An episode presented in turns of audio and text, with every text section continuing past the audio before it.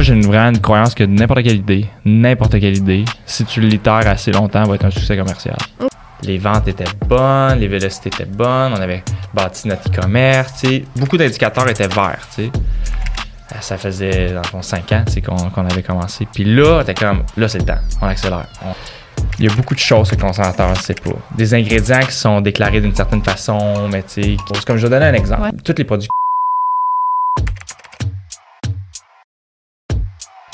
On est où, Claude? On est à l'usine de Evive Nutrition. Mon Dieu, qu'on est excités!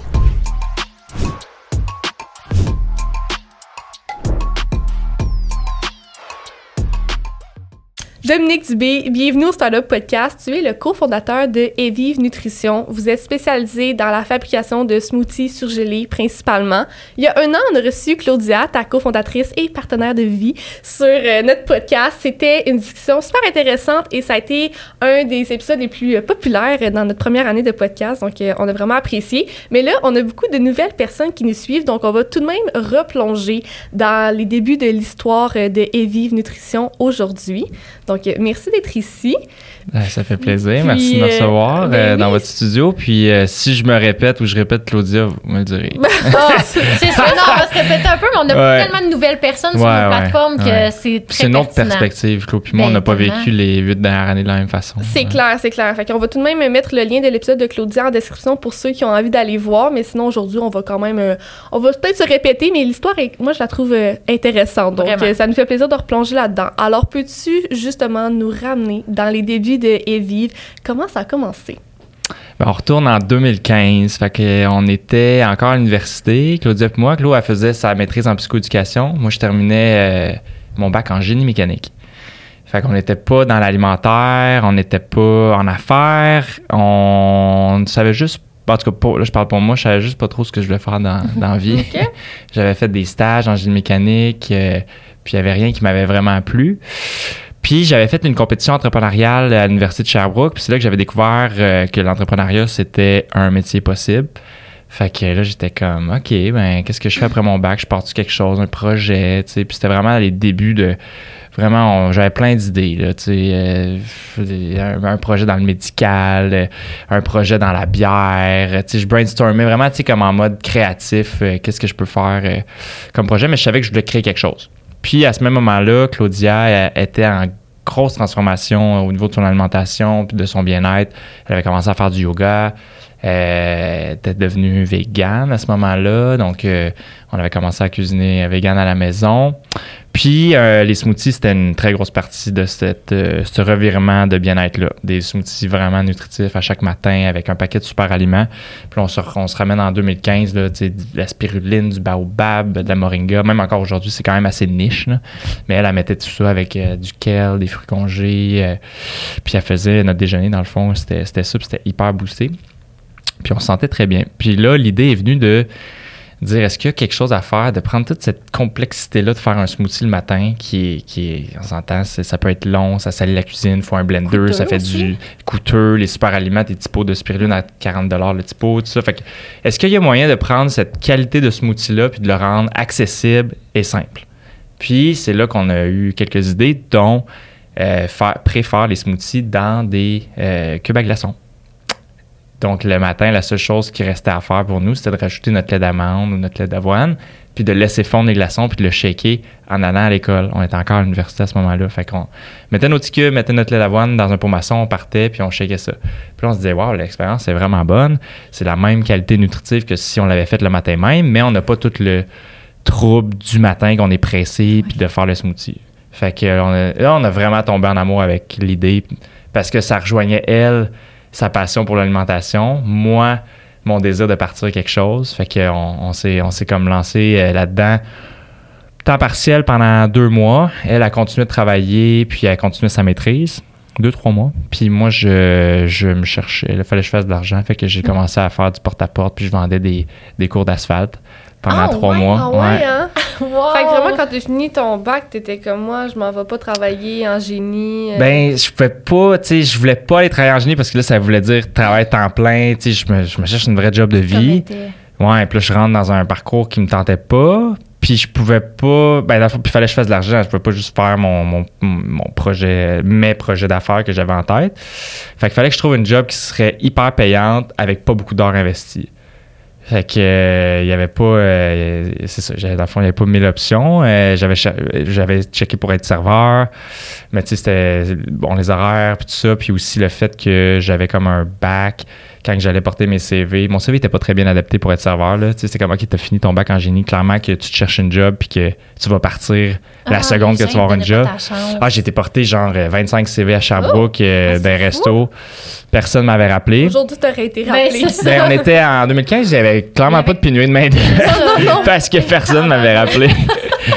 fait que, euh, fait que euh, serveur marchait pas. Fait que là, je vois sur Kijiji une annonce.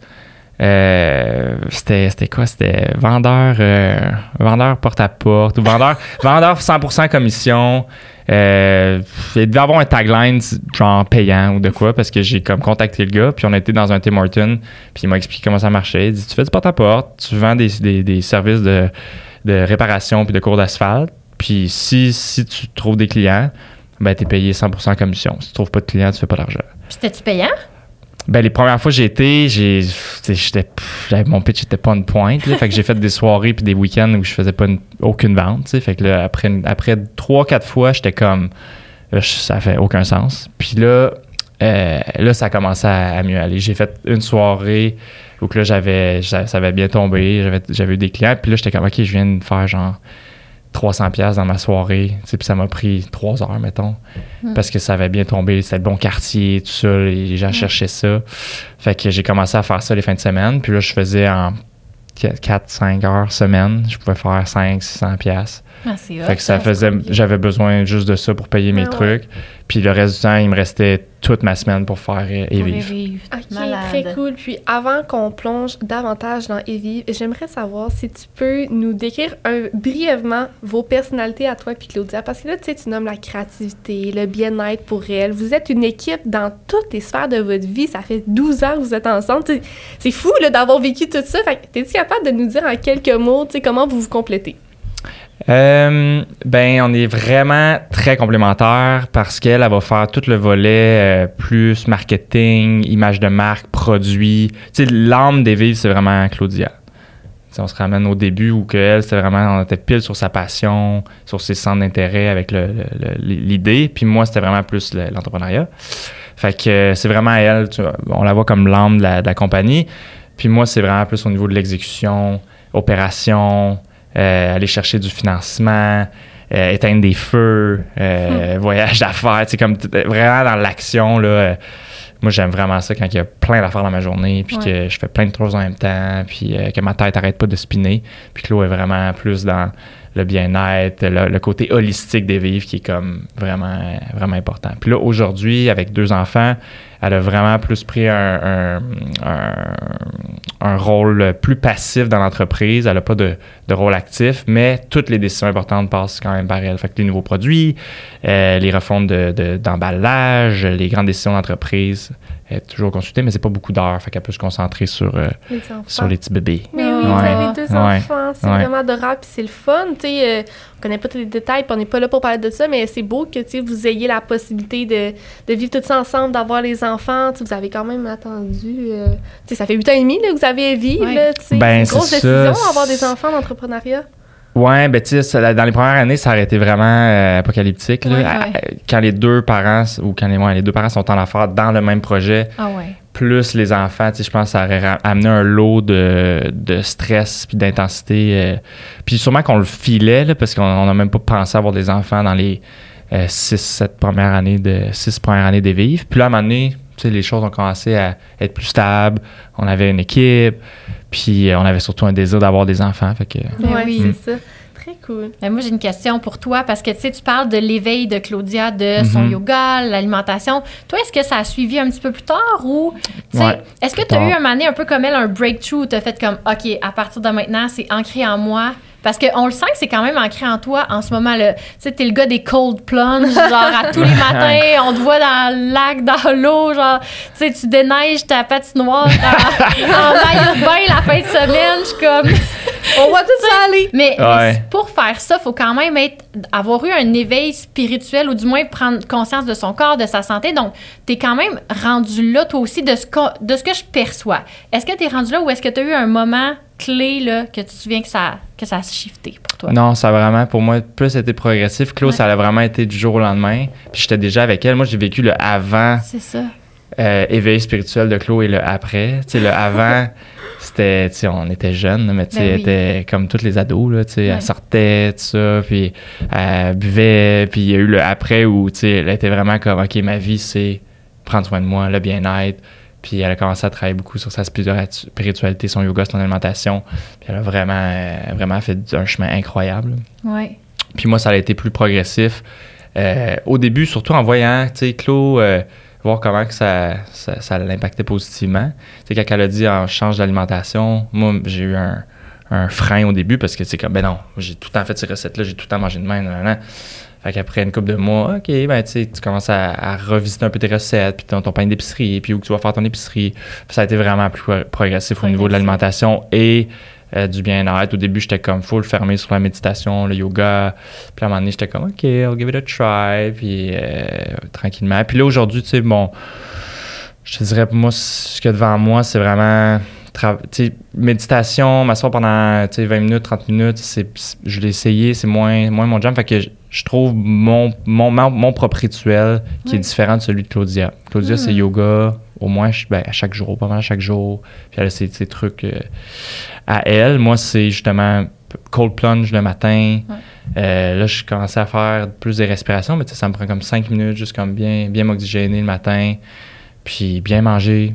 Puis je trouve vraiment un bel équilibre de bien-être là-dedans. Mais j'ai pas Mm. euh, mille, euh, mille recettes d'affaires que je fais. C'est pas mal ça. Ben, Non, c'est mais j'aime ça. Puis le c'est bien sport, aligné. évidemment. Oui, oui. Ouais. Ben C'est bien oui. aligné avec vos personnalités, tu sais, justement, elle, c'est comme, c'est plus posé, le yoga, elle prend son temps, puis tout ça, pleine conscience, toi, c'est comme, ah oui, cold Let's plunge, Cold plunge, Ça- ça me respire réveille. 5 minutes, Fou, fou, fou, fou, café, let's go. part, let's go, la Ouais. journée est remplie. C'est vraiment cool. Merci pour euh, ce partage de vos personnalités et tout. Puis là, on retourne un petit peu à justement le début des vivres, les premiers mois. Ouais, c'est ça ça. dans votre cuisine?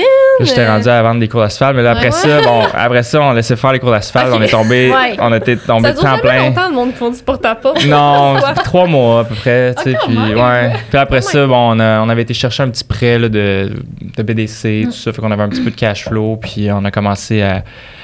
Puis on n'avait pas de dépenses, là. on payait, notre appartement nous coûtait 350 pièces par mois Wow. à Sherbrooke, fait que euh, on a, on a commencé full-time et vivre.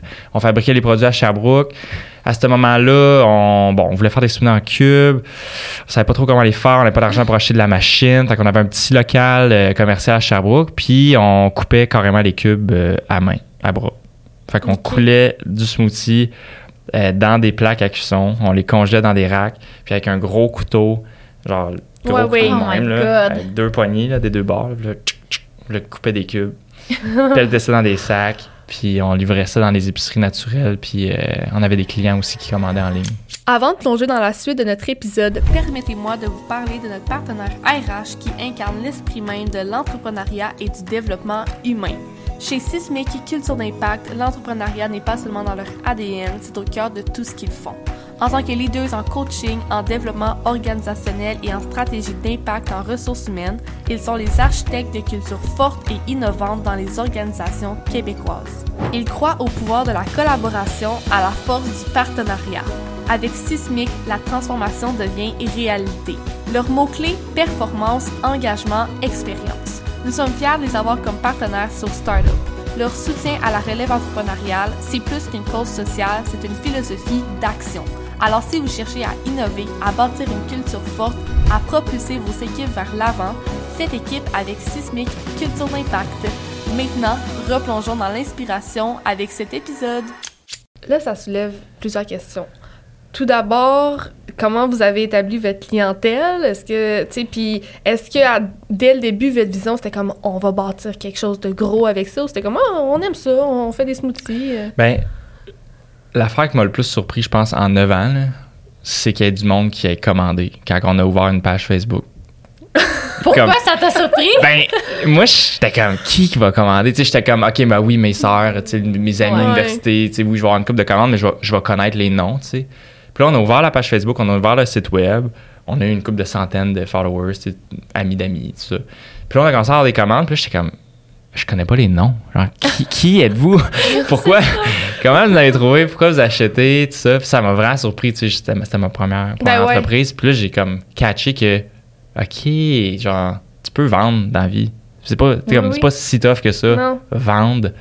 Euh, après ça, tu sais, il y a plein d'autres complexités. Puis on n'avait pas des milliers de ventes. là, on avait une couple de, couple de dizaines de ventes tu sais, à chaque, à chaque semaine qui venaient juste comme de même, là, word to mouth. Ils nous trouvaient.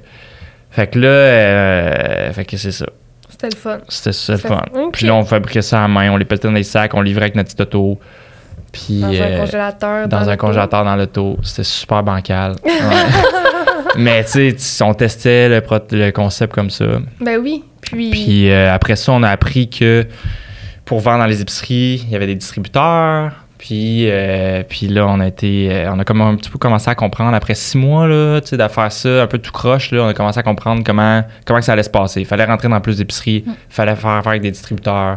Il y avait des courtiers aussi qui pouvaient nous aider. Fait qu'on a commencé à rencontrer un paquet de monde, puis on a commencé à rentrer dans plus d'épiceries. là, je- tu dis ça, puis je me dis, aujourd'hui, en 2024, est-ce que je peux rentrer dans une épicerie avec des, des, mes smoothies dans Mhm. un... Oui? Mhm.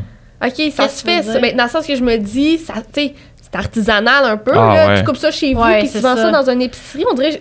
Mais c'est tellement. en- Tu sais, là, on a visité l'usine, là, puis on va le voir plus tard, mais c'est quand même chirurgical là, comme processus. Mais là, c'est ça. tu sais, Il y a plusieurs que étapes. Si ça? tu fais ça, mettons, sur ton comptoir de cuisine, probablement, ben, tu vas peut-être rentrer dans quelques épiceries autour de chez toi. Mais tu sais, nous, on avait quand même, à ce moment-là, quand on est rentré dans les épiceries, on avait un petit local commercial, certifié Ouais. MAPAC. OK, vous, êtes- Ok. tu sais, vous aviez vos certifications de base. d'hygiène. Mais tu sais, euh, tu rentrais là, c'était pas ce que vous, a- qu'est-ce que vous allez voir là, à l'usine. Non. Non, c'est Euh, ça. c'est, c'est- là, on, là, on est vraiment à un autre step où pour vendre à des grosses chaînes comme Loblaws, Costco, aller aux États-Unis, des- là, il faut des niveaux de certification next level. Mais pour vendre à quelques IGA, euh, quelques épiceries naturelles ici et là, pour tester ton, ton produit, t'as pas besoin tu de, de la grosse usine.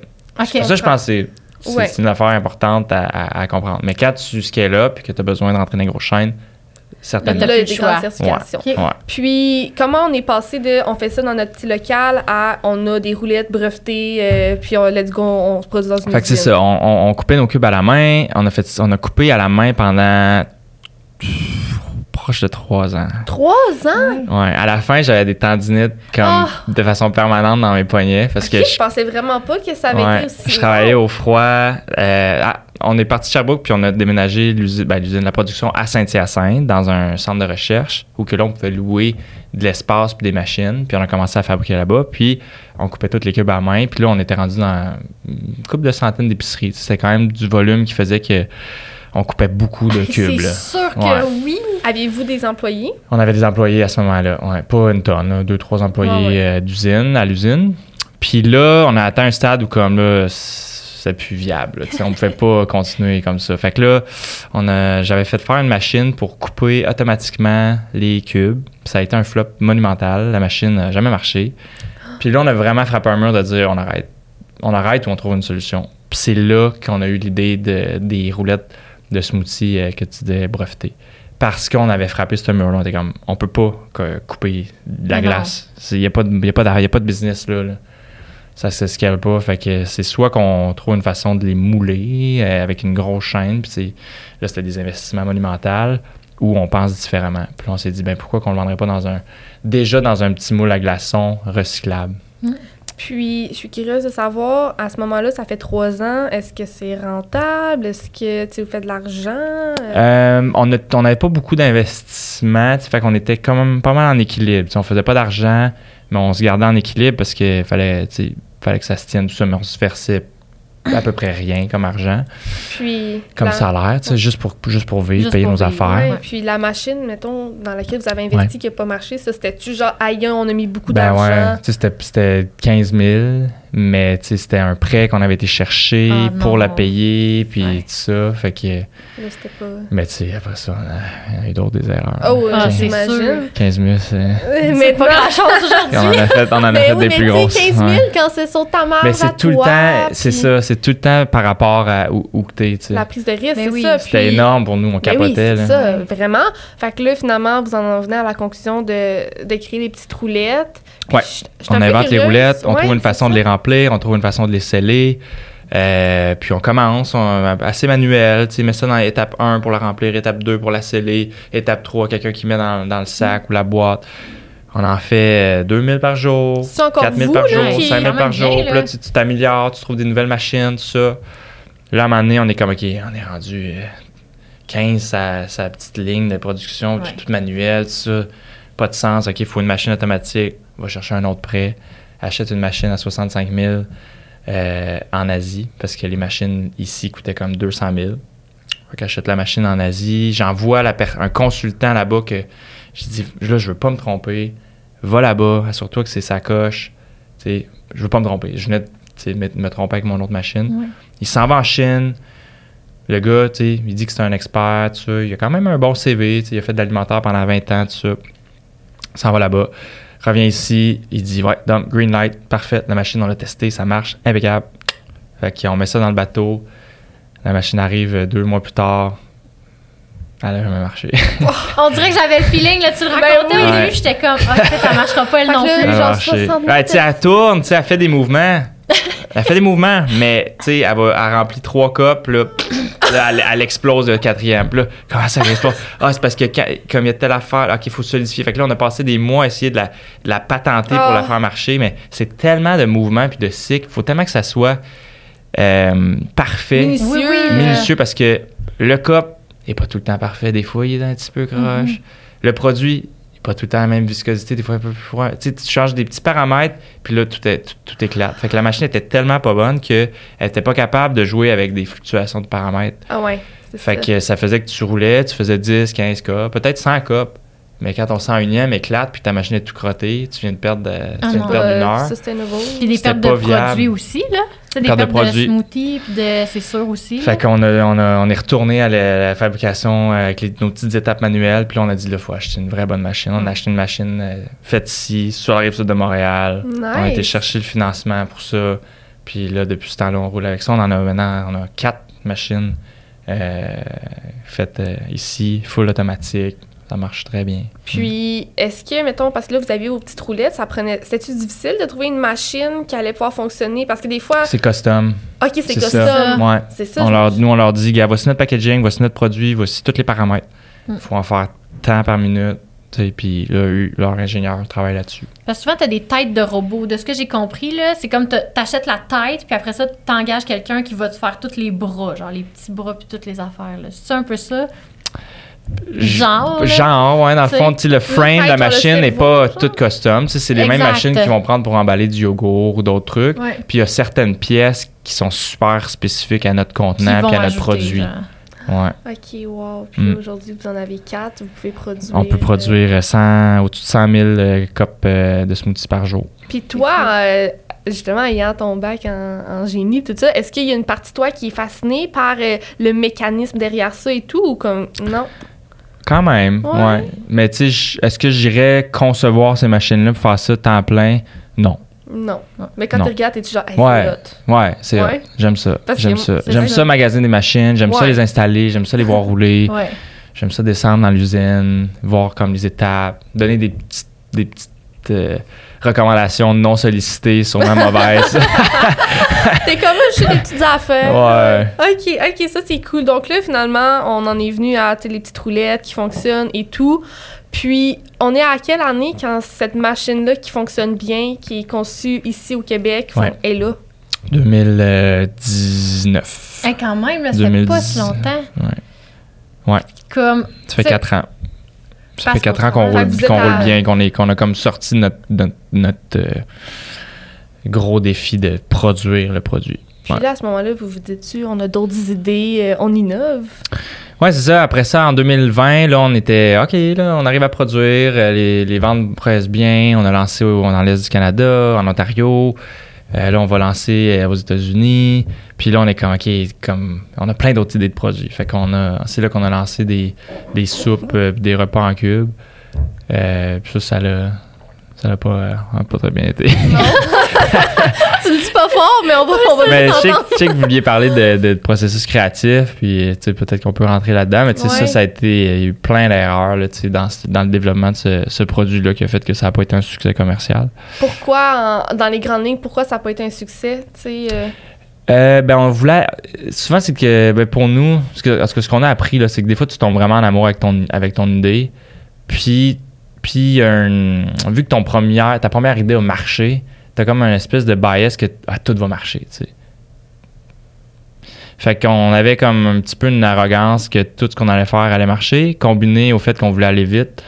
Fait que tu sais, le smoothie, on, on l'a testé, on le vendait à 10 clients, on prenait les feedbacks, on l'a itéré, on a fait des démos, on a, on changé le produit puis le packaging genre 5 6 fois peut-être là avant d'arriver à quelque chose qui, avait, a eu un succès commercial. Puis là on avait cette nouvelle idée là puis on a comme pensé que ça marcherait du premier coup fait qu'on a investi dans le, packaging, dans les listings, on a lancé ça partout au Canada, euh, mais sans avoir eu toutes ces rondes-là d'itération pour arriver euh, à avoir un bon produit qui répond à un vrai besoin et que le monde sont prêts à payer ce prix-là euh, c'est une combinaison de on a été trop vite parce qu'on avait une arrogance de, de penser que ça marcherait du premier coup. ouais, c'est ça, un misfit euh. Mm. Mais tu sais, moi, j'ai une vraie une croyance que n'importe quelle idée, n'importe quelle idée, si tu l'itères assez longtemps, va être un succès commercial. OK. Mais, N'importe quelle idée. Mais il faut que tu lui donnes assez de temps, puis que tu sois assez à l'écoute, puis que tu la, la- que tu la perfectionnes, que tu l'itères. Puis des fois, ça peut dire, ça peut dire tu, tu la transformes énormément. là. Mais c'est que là, on n'y a pas donné le temps à cette idée-là de, de faire ces itérations-là pour que ce soit un succès commercial. Puis à un moment donné, tu arrives à un point où ça fait un an et demi, beaucoup d'argent que tu mets derrière, t'as pas, t'as pas, t'as pas les ressources ou tu te réalises que c'est plus une priorité de, de d'itérer sur cette idée-là, fait que tu fais je la tuer. OK, Ouais. je comprends. Mais moi, nous, quand on tue des idées, c'est parce qu'on on a plus les ressources ou le focus pour continuer de l'itérer. Mhm. Mais j'ai une croyance que si, tu, si on continuait, puis tu, tu l'itères juste attends que ça marche, ça va tout le temps finir par marcher. Mais oui, parce que Mais- l'idée en soi était pas, est pas mauvaise. Non. là. Puis est-ce que éventuellement il y aurait possibilité de, d'un retour de, des produits de ce genre-là ou pas vraiment? Dans le fond, ce qu'on s'est rendu compte avec cet épisode-là, c'est qu'Evive était euh, dans notre ADN une compagnie de smoothie. Puis au- ce qu'on pensait, c'est qu'Evive était une compagnie d'aide alimentaire. Fait qu'on se voyait pouvoir aller très large, tu sais, dans les soupes, les repas, euh, les pizzas, pourquoi pas, tu sais. Mais c'est trop large, tu sais, pour une marque comme, comme Evive, tu sais, le consommateur, il, il nous associe vraiment au, au smoothie, puis c'est vraiment, pour le moment, notre terrain de jeu. Fait que notre innovation, maintenant, on l'a fait dans ce terrain de jeu-là. Puis ça veut pas dire qu'on fait juste des smoothies en cube. Là, on, on a travaillé euh, super bien, l'équipe a super bien travaillé sur des smoothies en smoothie pops Oui, délicieux. comme des Mr. Freeze, mais Ouais. hyper santé. Euh, on travaille sur d'autres trucs. On, va lan- on a lancé un malaxeur portatif. Pas des- mais, mais on est encore dans notre univers. Exact. ouais. Puis il y a beaucoup de choses à faire. On s'est rendu compte qu'en ayant ce focus-là, ça amenait beaucoup de clarté. Parce que quand tu peux faire des pizzas, des plats congelés, Ah, des, des suppléments, des... là, c'est comme, tu vas où? Tout est une opportunité. Ouais. Là, là c'est vraiment, on comprend notre carré de sable. Ouais. Fait qu'on reste dans fruits, euh, smoothies, Ouais. c'est frais, Ouais. c'est Frais, rafraîchissant. Rafraîchissant. matin. Ouais. Rafraîchissant. Très intéressant. Puis, parlons un peu de l'industrie agroalimentaire, justement. Vous êtes euh, reconnu comme étant des produits très santé. Tu sais, les ingrédients que vous utilisez sont réellement tous bons quand on regarde la liste de produits. Euh, props to you, c'est très cool, mais Props to justement... Claudia. Props to Claudia. Mais justement, est-ce que ça, ça, ça amène des défis, tu sais, parce qu'au niveau du prix, les compétiteurs se situent où? Le consommateur le comprend-tu, ça? Je pense que oui. Je pense que oui. Puis euh, on l'a vu parce qu'on a vu, on a vu des compétiteurs arriver puis partir. Puis ça, ça a été vraiment intéressant de le voir parce qu'on a vu en 2019, 18-19, il y a quelqu'un, un compétiteur qui est rentré au Canada, dans, il est rentré par la grande porte, là, dans toutes les épiceries, toutes les épiceries en même temps, smoothie en cube écrit en gros sur le paquet. Je me souviens. Nous, on est là, là, on a genre 5 piastres, on est comme, on sait pas ce qu'on fait, on est pas capable de faire nos cubes, on est comme, c'est fini. On va se faire comme, on s'est fait bypasser, là, c'est fini, là. Mais on continue nos petits trucs, tu sais, puis on continue nos affaires, puis un an plus tard, tu sais, de un, on voit pas nos ventes diminuer pas toutes. Les trucs continuent de progresser. Puis un an plus tard, ce joueur-là fait juste disparaître. Puis, en rétrospect, c'est. Je pense que le consommateur est vraiment beaucoup plus. euh, euh, comment je dirais ça? Il est beaucoup plus. euh, ben, il, est raffiné, Conscient, conscient. euh, que, que ce qu'on que ce qu'on avait comme nous on pensait que c'était vraiment le prix puis tu sais d'avoir les, les facings d'avoir la distribution mais à la fin de la journée c'est vraiment le consommateur puis tu sais quand tu goûtais les deux produits eux ils étaient faits avec de la, jus puis de la purée. C'était liquide il y avait pas aucun nutriment. Oui c'était un smoothie en cube mais c'était pas du tout ce que nous on faisait. Nous on prend des ingrédients entiers on les malaxe on les pasteurise pas on les surgèle. Ça donne une expérience comme si tu le faisais à la maison. Tous les autres compétiteurs au Canada, aux États-Unis et qui sont actuellement sur le marché, ils utilisent la purée puis des jus parce que c'est vraiment facile à faire. Tu fais juste ouais. mélanger des jus puis de la purée puis tu le mets, tu le mets en cube. Nous, on, on source tous les ingrédients. On les- il faut trouver une façon de les malaxer à grande échelle. C'est pas dans un Vitamix. Fait qu'il y a eu beaucoup d'investissements machine pour être capable de faire ça. c'est Versus juste mélanger des, des jus. Est-ce que vous considérez que étant un produit euh, surgelé, tu joues dans une branche où, tu sais, oui, il y a des défis, mais ça reste que ton aliment, une fois qu'il est, congelé tout, tu il reste frais, il reste bon. Est-ce que tu considères que tu joues dans une branche facile à ce niveau-là ou t'es comme, hey non, genre, les produits et tablettes, c'est vraiment plus facile, les down? Parce que je me dis, C'est plus. tout. Il n'y a rien de facile, mais tu sais, je pense que si tu veux avoir. Ce qui aide à avoir un succès commercial, c'est de faire quelque chose quand même un peu unique au niveau manufacturier. Si n'importe qui qui a l'idée d'aller dans ta catégorie peut trouver un copacker qui va faire, exemple, les bartendes.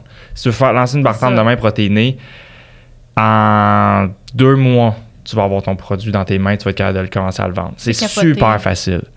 Parce qu'il y a plein de copackers euh, qui peuvent faire le produit. Il y a peu de barrières à l'entrée. Après ça, tu vas te différencier sur ton, ta marque, tes valeurs nutritives, tout ça.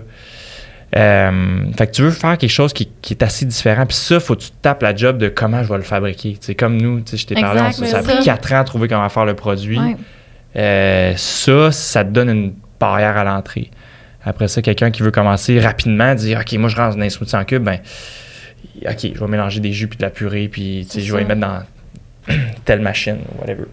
Fait que je pense que d'avoir un différenciateur sur, sur ton produit, quelque chose qui ressemble pas à ce qu'il y a dé- déjà sur les tablettes, c'est immensément important. ouais, c'est un, c'est un, un avantage. Euh, Ouais, faut que tu- c'est compliqué au Mais début, c'est ça, une façon de faire, fort, mais euh, mm. Que ce soit pour des projets de démarrage, de croissance, d'acquisition ou de relève, Evol offre du financement adapté pour les entreprises d'impact.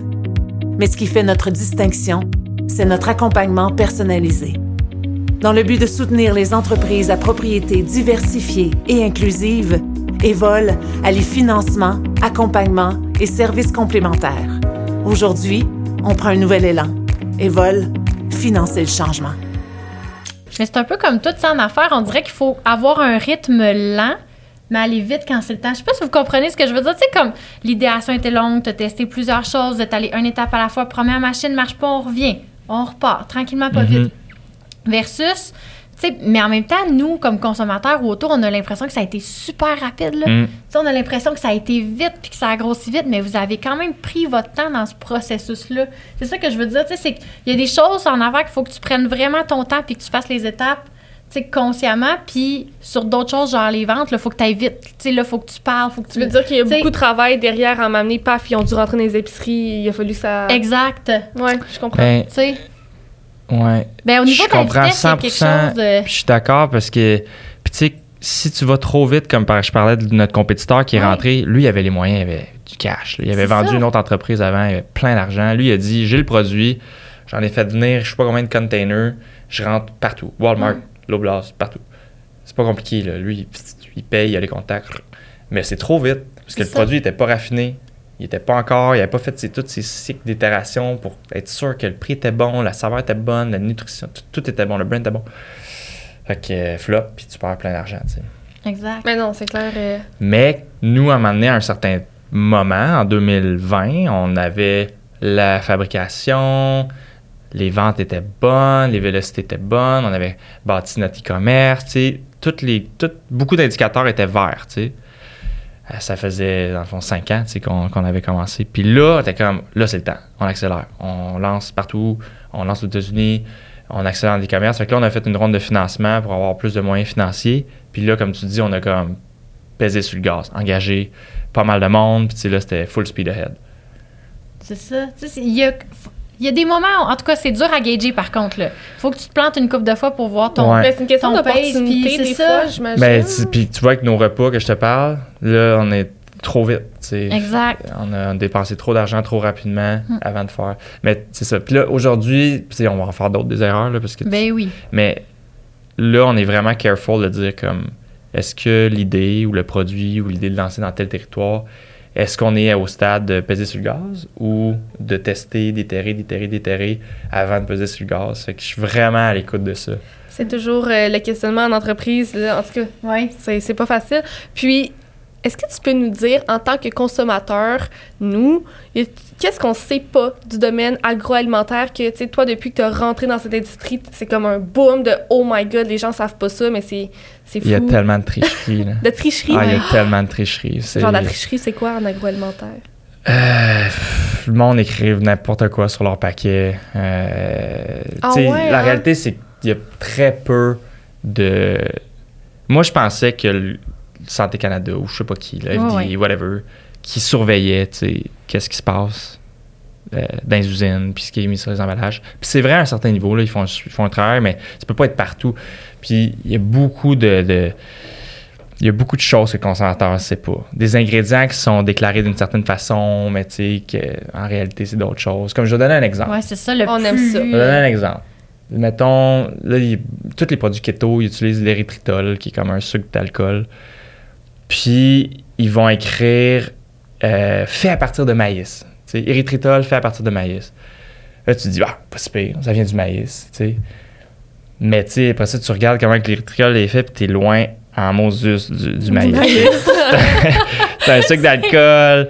C'est fait parce que ça te donne le goût sucré. C'est- un ingrédient chimique. C'est de la chimie des aliments pour donner au consommateur la perception de sucré, mais sans les, les- les calories.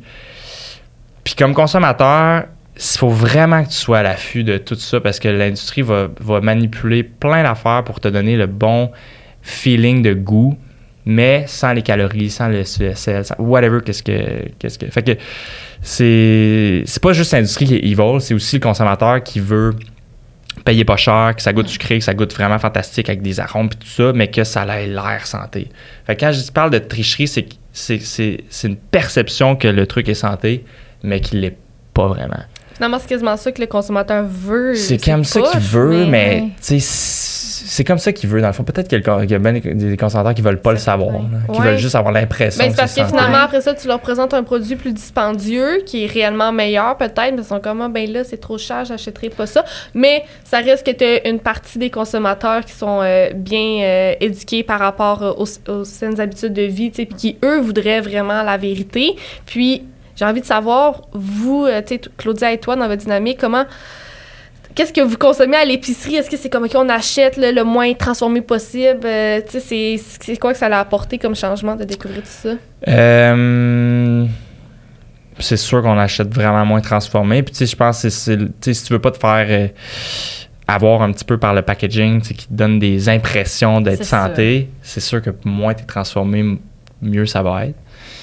Euh, on achète euh, pas tout le temps bio, mais quand même le, le fruits et légumes pas mal tout le temps bio. Puis, euh, puis ouais, des trucs transformés, ça va être, mettons, du tofu ou des trucs quand même assez simples. Puis on cuisine, on, on cuisine quand même beaucoup.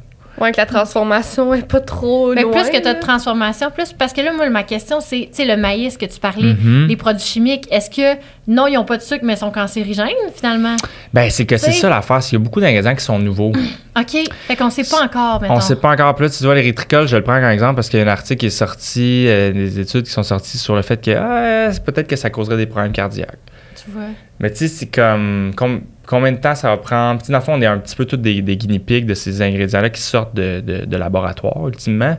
Puis que là, l'industrie sont comme Waouh! Enfin. Un ingrédient qui donne le sucre, mais pas les calories, hey, je vais, c'est, c'est fantastique, ça règle mon problème. Moi, j'ai besoin de faire un produit sucré, mais, mais les clients veulent pas de sucre sur l'étiquette ou ils veulent pas de calories. Fait que, il y a de l'érythritol, mais il y en a, il y en a 25 là, des, des produits là, comme ça. Là. Puis ça, c'est juste une des catégories. Fait que, tu sais, je pense que c'est comme. Euh, je pense que c'est ça, ultimement, le, le- le warning sign. C'est que, ces ingrédients-là, il y en a beaucoup qui sont nouveaux, que oui, ils sont approuvés par Santé Canada et FDA, mais c'est quand même assez récent. Puis quand tu en consommes en excès, qu'est-ce que, qu'est-ce que- quel va être l'impact, même si tu avais l'impression de bien manger, parce que, hey, c'était écrit keto sur le paquet. Ouais, c'est ça. Ben, Mais c'est tellement d'éducation. C'est beaucoup d'éducation. Fait que, euh, Mm. fait que c'est ça. Tu sais, nous, on, on mange pas parfait. Tu sais, on achète aussi des produits transformés de temps en temps. Claude est complètement vegan depuis ça va euh, peut-être proche de 10 ans. Moi, je suis plus euh, flexitarien, mais si je mange de la viande, des poissons, majorité du temps, je vais m'assurer que ce soit comme élevage local. mais c'est pas parfait, tu sais. Non, non. Mais non. Faut pas virer fou non plus. Non. Puis est-ce que ça, ça, ça représente un enjeu chez Evie, en le sens où vous, vous choisissez de pas ajouter d'ingrédients? Tu sais, je les ai regardés, là, les listes de- d'ingrédients dans vos smoothies, puis il y a en rien a que je reconnais pas, là. Ben, c'est que nous, on, on est nos premiers clients, dans le fond. On en consomme à chaque jour. Euh, J'en donne à, à mes enfants. Fait que, tu sais, quand on développe un produit, tu sais, oui, on pourrait euh, sûrement avoir des goûts encore plus punchés ou euh, en utilisant des, des- des- petits trucs de l'industrie, puis on commence à les connaître, les petits trucs de l'industrie, les différents ingrédients qui ont l'air pas si pire sur une liste d'ingrédients, mais que dans le fond, c'est pas terrible. Mais non, on a nos premiers clients, puis nous, c'est, c'est, c'est- Evive, elle, va rester alignée avec euh, qu'est-ce qu'on consomme. C'est des ingrédients entiers qui sont nutritifs, qui ont, des fonc- qui ont de, la fonctionnalité, puis qu'on sait la provenance des fruits et des légumes. On pourrait payer tellement moins cher nos intrants en achetant nos fraises nos framboises en, Asie. Mais il y a tellement eu de, problèmes de neuro, neurovirus, puis de ci, puis de ça, de, produits qui venaient de l'Asie, parce qu'on connaît pas tellement leur procédure euh, d'agriculture, tout ça. Fait qu'on achète des, euh, producteurs presque toujours en Amérique euh, Sud, centrale ou Nord, ou Europe, puis qui, ont, une très bonne historique, puis qu'on connaît. Fait que, euh, vos fait que le sourcing, le sourcing est super important. Ça part de là, la, la qualité euh, du produit. La qualité du produit, Mm. clairement. Puis, euh, c'est quoi, là, on, on change un peu de sujet, mais à ce jour 2024, c'est quoi votre plus grand défi euh, en entreprise? Qu'est-ce qui s'en vient? C'est Euh, une question nébuleuse. tu peux choisir la direction que tu veux. Ben, je te dirais qu'on là, on vient de traverser un très gros défi euh, chez, chez Vive. Là, À- après 2020, bon, on retourne à l'histoire. là. Ouais. En 2020, là, les, euh, le COVID est arrivé, lockdown. Nous, on avait un e-commerce euh, depuis deux ans qui allait, qui allait bien. Puis là, le monde sont tous poignés chez eux. Ils veulent manger santé, booster leur système immunitaire. Nos ventes ont explosé. Explosé. C'était la folie furieuse. Puis ça, ça a amené des gros challenges euh, opérationnels parce qu'il fallait livrer, produire, livrer toutes ces commandes-là. Mais c'était en même temps une période super excitante parce que tu, tu travailles tellement fort pour aller chercher, tu Ben le oui, sais, aller chercher veux, de nouveaux clients, faire connaître ta marque. Puis là, c'était comme. Ça arrivait, là, euh, tu sais, plus qu'on pouvait en desservir, tu sais.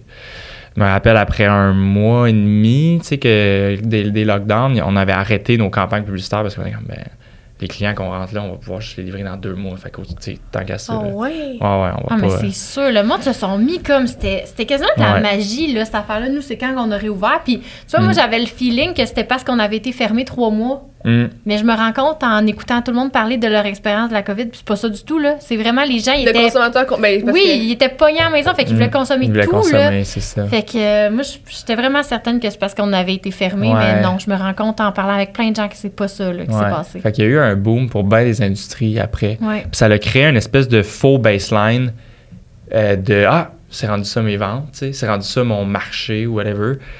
Puis nous, ben, on a structuré pour OK, ben, c'est rendu ça notre nouveau baseline, c'est rendu ça nos ventes e-commerce. Puis là, on peut juste. Là, là, on croit à partir de, de là.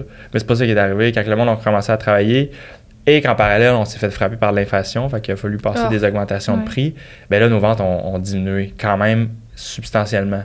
Fait que là, on a dû faire quand même beaucoup de réorganisation pour que ça se tienne parce qu'on avait engagé des grosses dépenses pour su- subvenir à cette croissance-là.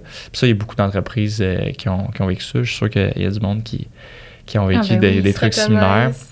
Et ouais, bâtir des nouveaux euh, des nouvelles usines, tout ça. Puis là, les trucs ça, reviennent à la normale. Nous, c'est revenu à, à- à la normale, mais c'était quand même revenu à un stade plus haut que avant, Avant. les lockdowns. On, a- on, avait, on s'était fait beaucoup découvrir tout ça. Mais on a dû vivre cette, cette- cette- ce gros pivot-là. Mais c'était surtout, je pense que vous avez engagé beaucoup de personnes quand Ouais. vous êtes allé chercher votre ronde de financement. Ouais. Est-ce que ça l'a inclus des mises à pied?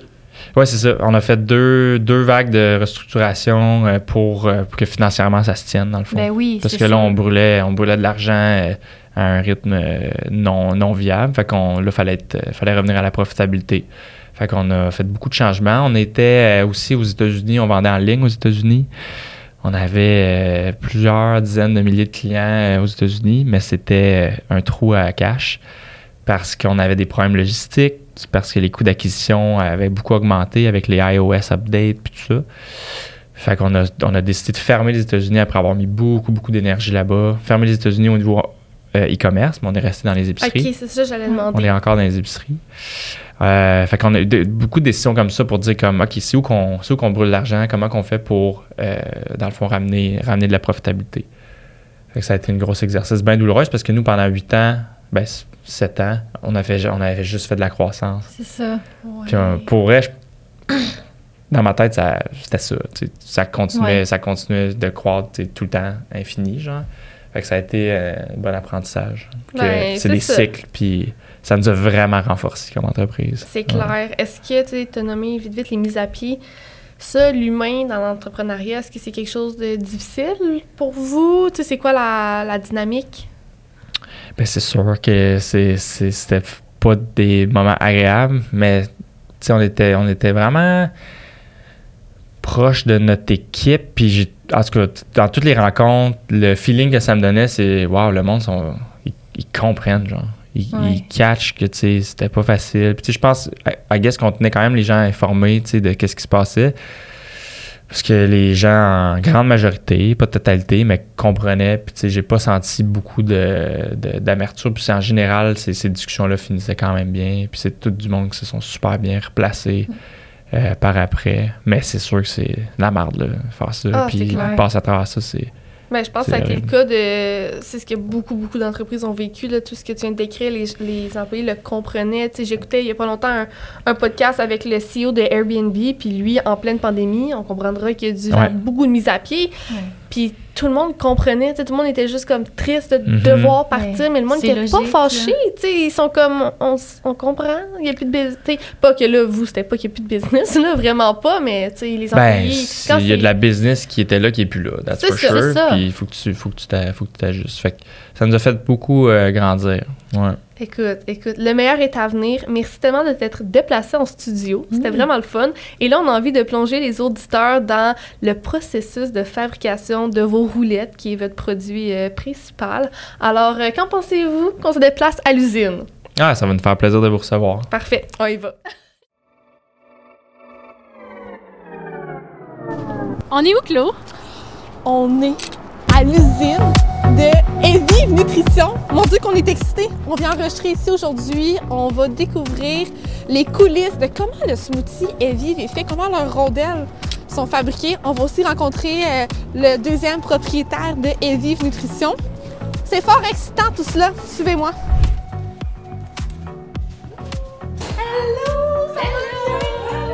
La première étape avant d'entrer dans l'usine était de signer différents formulaires ainsi que de se revêtir de l'équipement nécessaire. Avec sarrau, masque coiffe, couvre-chaussures, on était prête à entrer dans l'usine des Vives Nutrition. Ces normes d'hygiène sont extrêmement importantes dans le domaine agroalimentaire et la tenue de travail des membres de l'usine doit être irréprochable. À notre entrée dans une usine, deux dernières étapes de normes d'hygiène s'imposaient. On s'est lavé les mains en profondeur et nos pieds se sont trempés dans une mousse désinfectante. Assez jasé de normes d'hygiène, on peut maintenant plonger dans la fabrication des produits. Lors de notre visite dans l'usine des Vives Nutrition, c'est les rondelles du smoothie pur qui étaient en production. C'est donc à travers la fabrication de celle-ci que nous allons vous plonger aujourd'hui. Tout d'abord, nous avons visité la salle de préparation des fruits et légumes. C'est ici que Dominique nous a expliqué que jusqu'à 10 000 livres de quantité de fruits et de légumes sont préparés tous les jours. Comme le smoothie pur comprend beaucoup de mangue, le fruit qui était en préparation lorsque nous avons visité cette salle. Puis, direction vers une autre salle dédiée à la préparation des produits en poudre et des graines, incluant la poudre de matcha, des graines de chanvre, des graines de chia, de la menthe séchée, du sel de mer et bien d'autres. Par la suite, on passe à une étape bien intéressante, celle où les produits sont mélangés. Comme Dominique nous l'a expliqué, on fait affaire ici à un géant malaxeur. Comme mentionné précédemment, lors de notre visite, c'est le smoothie pur qui était en préparation. Le malaxeur avait donc déjà commencé son travail avant d'être arrivé, mais nous avons eu le plaisir d'assister à la préparation de nouvelles quantités. Tous les ingrédients sont donc déposés dans le malaxeur et ce dernier se referme. Le résultat est un mélange parfaitement crémeux, prêt à être déposé dans les rondelles. Passons donc à la fameuse étape de création des cubes de smoothie. De loin, mon étape favorite, tout simplement parce que c'est vraiment satisfaisant. Ici, le mélange des smoothies est déposé dans les rondelles. Les smoothies et vives se consomment principalement par leurs emballages sous forme de rondelles. Ces petites rondelles de plastique recyclable comprennent 8 cubes de smoothie. Une purée concentrée. Les rondelles sont entreposées au congélateur. Lorsque vous souhaitez consommer un smoothie, il suffit de sortir une rondelle encore congelée, la passer sous l'eau pendant 5 secondes pour démouler mettre 8 cubes dans un mélangeur, ajouter une tasse de lait d'avoine, d'eau ou de jus, puis mélanger et déguster. En bref, c'est entre autres ces petites rondelles, un produit breveté par les fondateurs d'Evive qui font de leurs produits un smoothie si facile à consommer. La dernière pièce qu'on a découverte était le géant congélateur. Laissez-moi vous dire qu'à ce point-ci, si je pensais avoir froid, j'avais pas encore vraiment froid. Dans ce congélateur, il fait moins 20 degrés Celsius. Comme on était à l'intérieur, on dirait bien qu'une partie de moi ne suspectait pas que mes doigts et mes mains pouvaient se congeler en 3 minutes dans son congélateur. Je m'étais trompée parce que mes doigts étaient en souffrance en sortant de cette salle.